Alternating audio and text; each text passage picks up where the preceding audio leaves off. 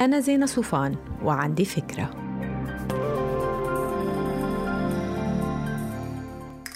hi بتفكروا مرات إنه كورونا هو بالحقيقة زلزال ظهرنا من ال comfort zone اللي عايشين فيه بعد ما صار zone مرادف للمبالغة والإفراط؟ بحس رح يجي يوم نقول thank you كورونا. thank you لأن أنت يا فيروس يا صغير يلي مش شايفينك بالعين المجردة. وقفتنا عند حدنا. وقفتنا وقلت لنا بكفي بكفي مغالاة ومبالغة وأنانية واستهتار. والأهم بكفي استسلام لعالم مشوه قنعتوا حالكم إنه ما في إله بديل.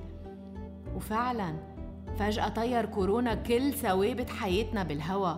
حتى روتيننا اليومي فشكله. إنت بتظهر من البيت كل صبح على المكتب؟ افتح مكتب بالبيت. إنت بتروح على المدرسة كل يوم تتعلم؟ اتعلم على الكمبيوتر بأوضتك. انت مسافرة تعملي shopping مع صاحباتك مش الحال اقضيها اونلاين انت رايح ع ميكونوس ترفه عن حالك مع الشباب اقعد تغدى مع عائلتك.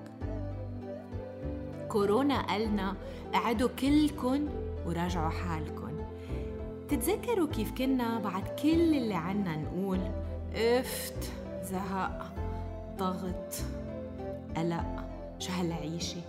نتنكد وننكد. ونهرب من كل شي حقيقي باتجاه أسلوب حياة صار مرادف للاستهلاك بأبشع صوره. والأكثر من هيك كورونا خلينا نكون الناس اللي كنا منتحلين شخصيتهم لما كنا نسمي حالنا open minded ومنفتحين على التجريب. كورونا فيروس جبرنا نجرب شي كان لحد امبارح بمثابة قفزة بالمجهول. والشي الرهيب هو إنه العمل عن بعد ماشي والتعلم عن بعد ماشي والإنتاجية عالية والتكنولوجيا مش بس جيمز وطقحنك والتواصل مش حركات ومظاهر وبس. عنا كتير أشياء نفكر فيها بعد كورونا صح ولا لا؟ أنا زينة صوفان ما تنسوا تعملوا download للفكرة تعطوها rating وتساعدوني بنشرة bye